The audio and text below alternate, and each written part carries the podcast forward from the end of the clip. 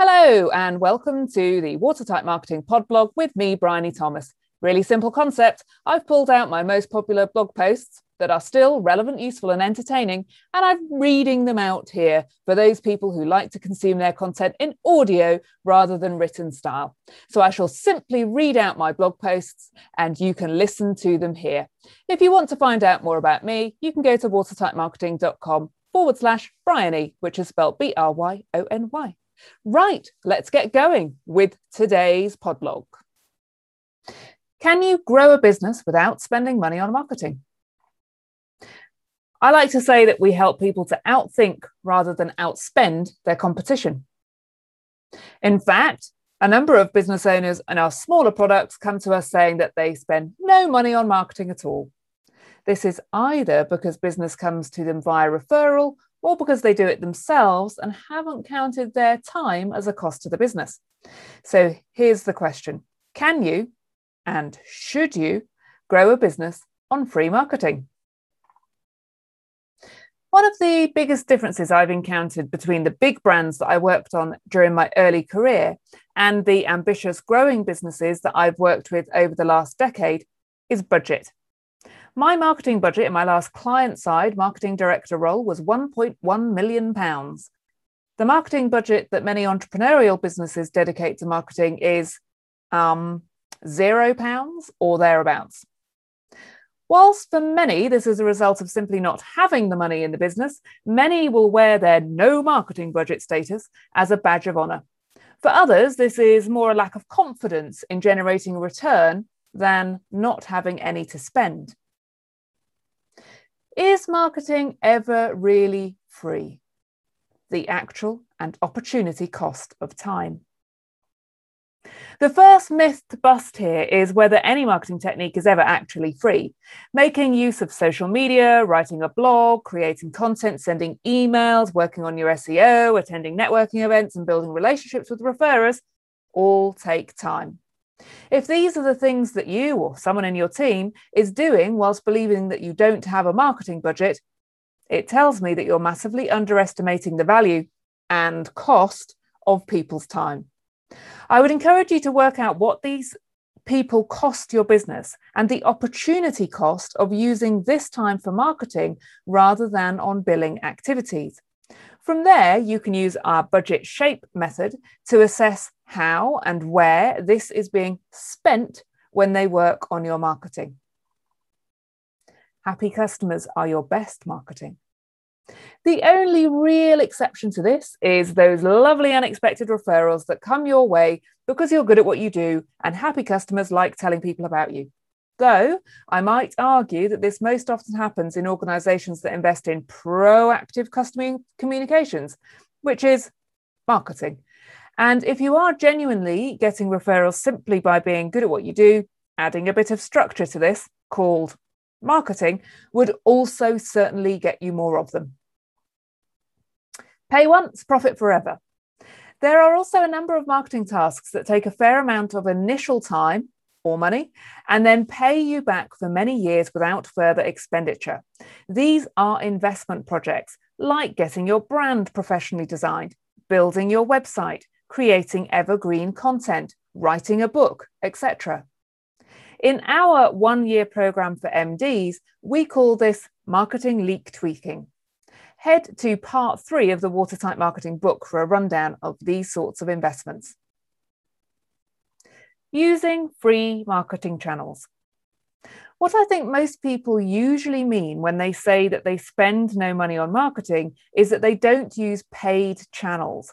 For example, they use social media but don't pay for social advertising. They secure press coverage but don't pay for press ads. They attend or speak at networking events but they don't put on their own. They work on SEO but don't pay for search advertising. This is good stuff that we should all be making the most of, particularly to amplify and extend the reach of the things that we do spend money on. But is it a good idea for a growing business to only do this with no paid channels in their mix at all. Should a growing business do their marketing for nothing? If your business is only doing the sorts of things that I described above without a marketing budget to point to, is this something to be proud of? In a solo entrepreneur business and in, uh, the early startup phase, I'd probably edge towards answering yes. In a business that seriously wants to scale, I would confidently say no.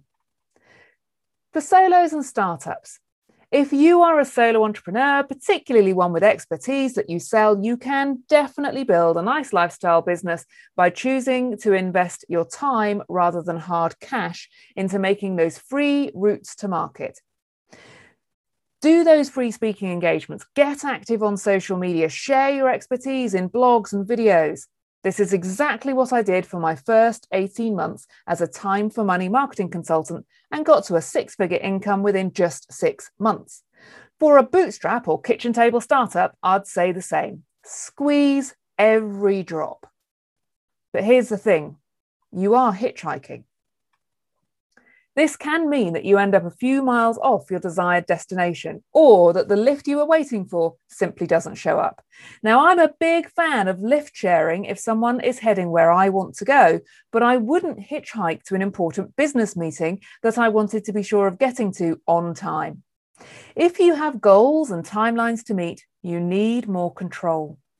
Most free channels are borrowed.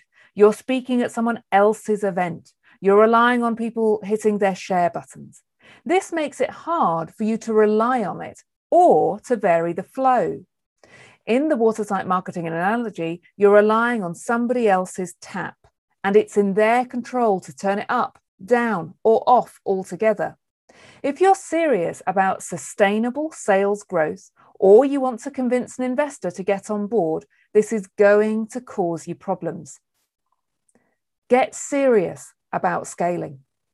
If you are in the step up phase of business growth, or your business has employees to feed or shareholders to satisfy, you really need to own your own car.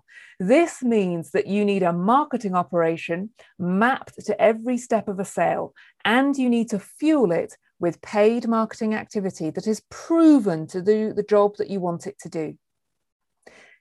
If you need to bring in £20,000 to cover your wage bill, which of these would make you more comfortable? Waiting for a referred lead to call so that you can sell them a project, or putting £2,000 into a paid for ad campaign that is proven to have a 10 to 1 return. The one way you know that you're going to get the return is a reliable lever. Having levers that you can adjust without waiting on anyone else gives you a dashboard for your own growth. It puts you in clear, calm control of your business. So, whilst the free stuff should always be part of the mix, if you want to grow beyond the bedroom, a marketing budget is a really good thing to have. Thank you for listening to today's podblog. Hope you found it really useful and interesting. I look forward to your comments and your questions. I love uh, reading them and answering them. If you want to find out more about watertight marketing, your best place to go is the Watertight Marketing book. Go to watertightmarketing.com forward slash book. You will find out all about it. Enjoy.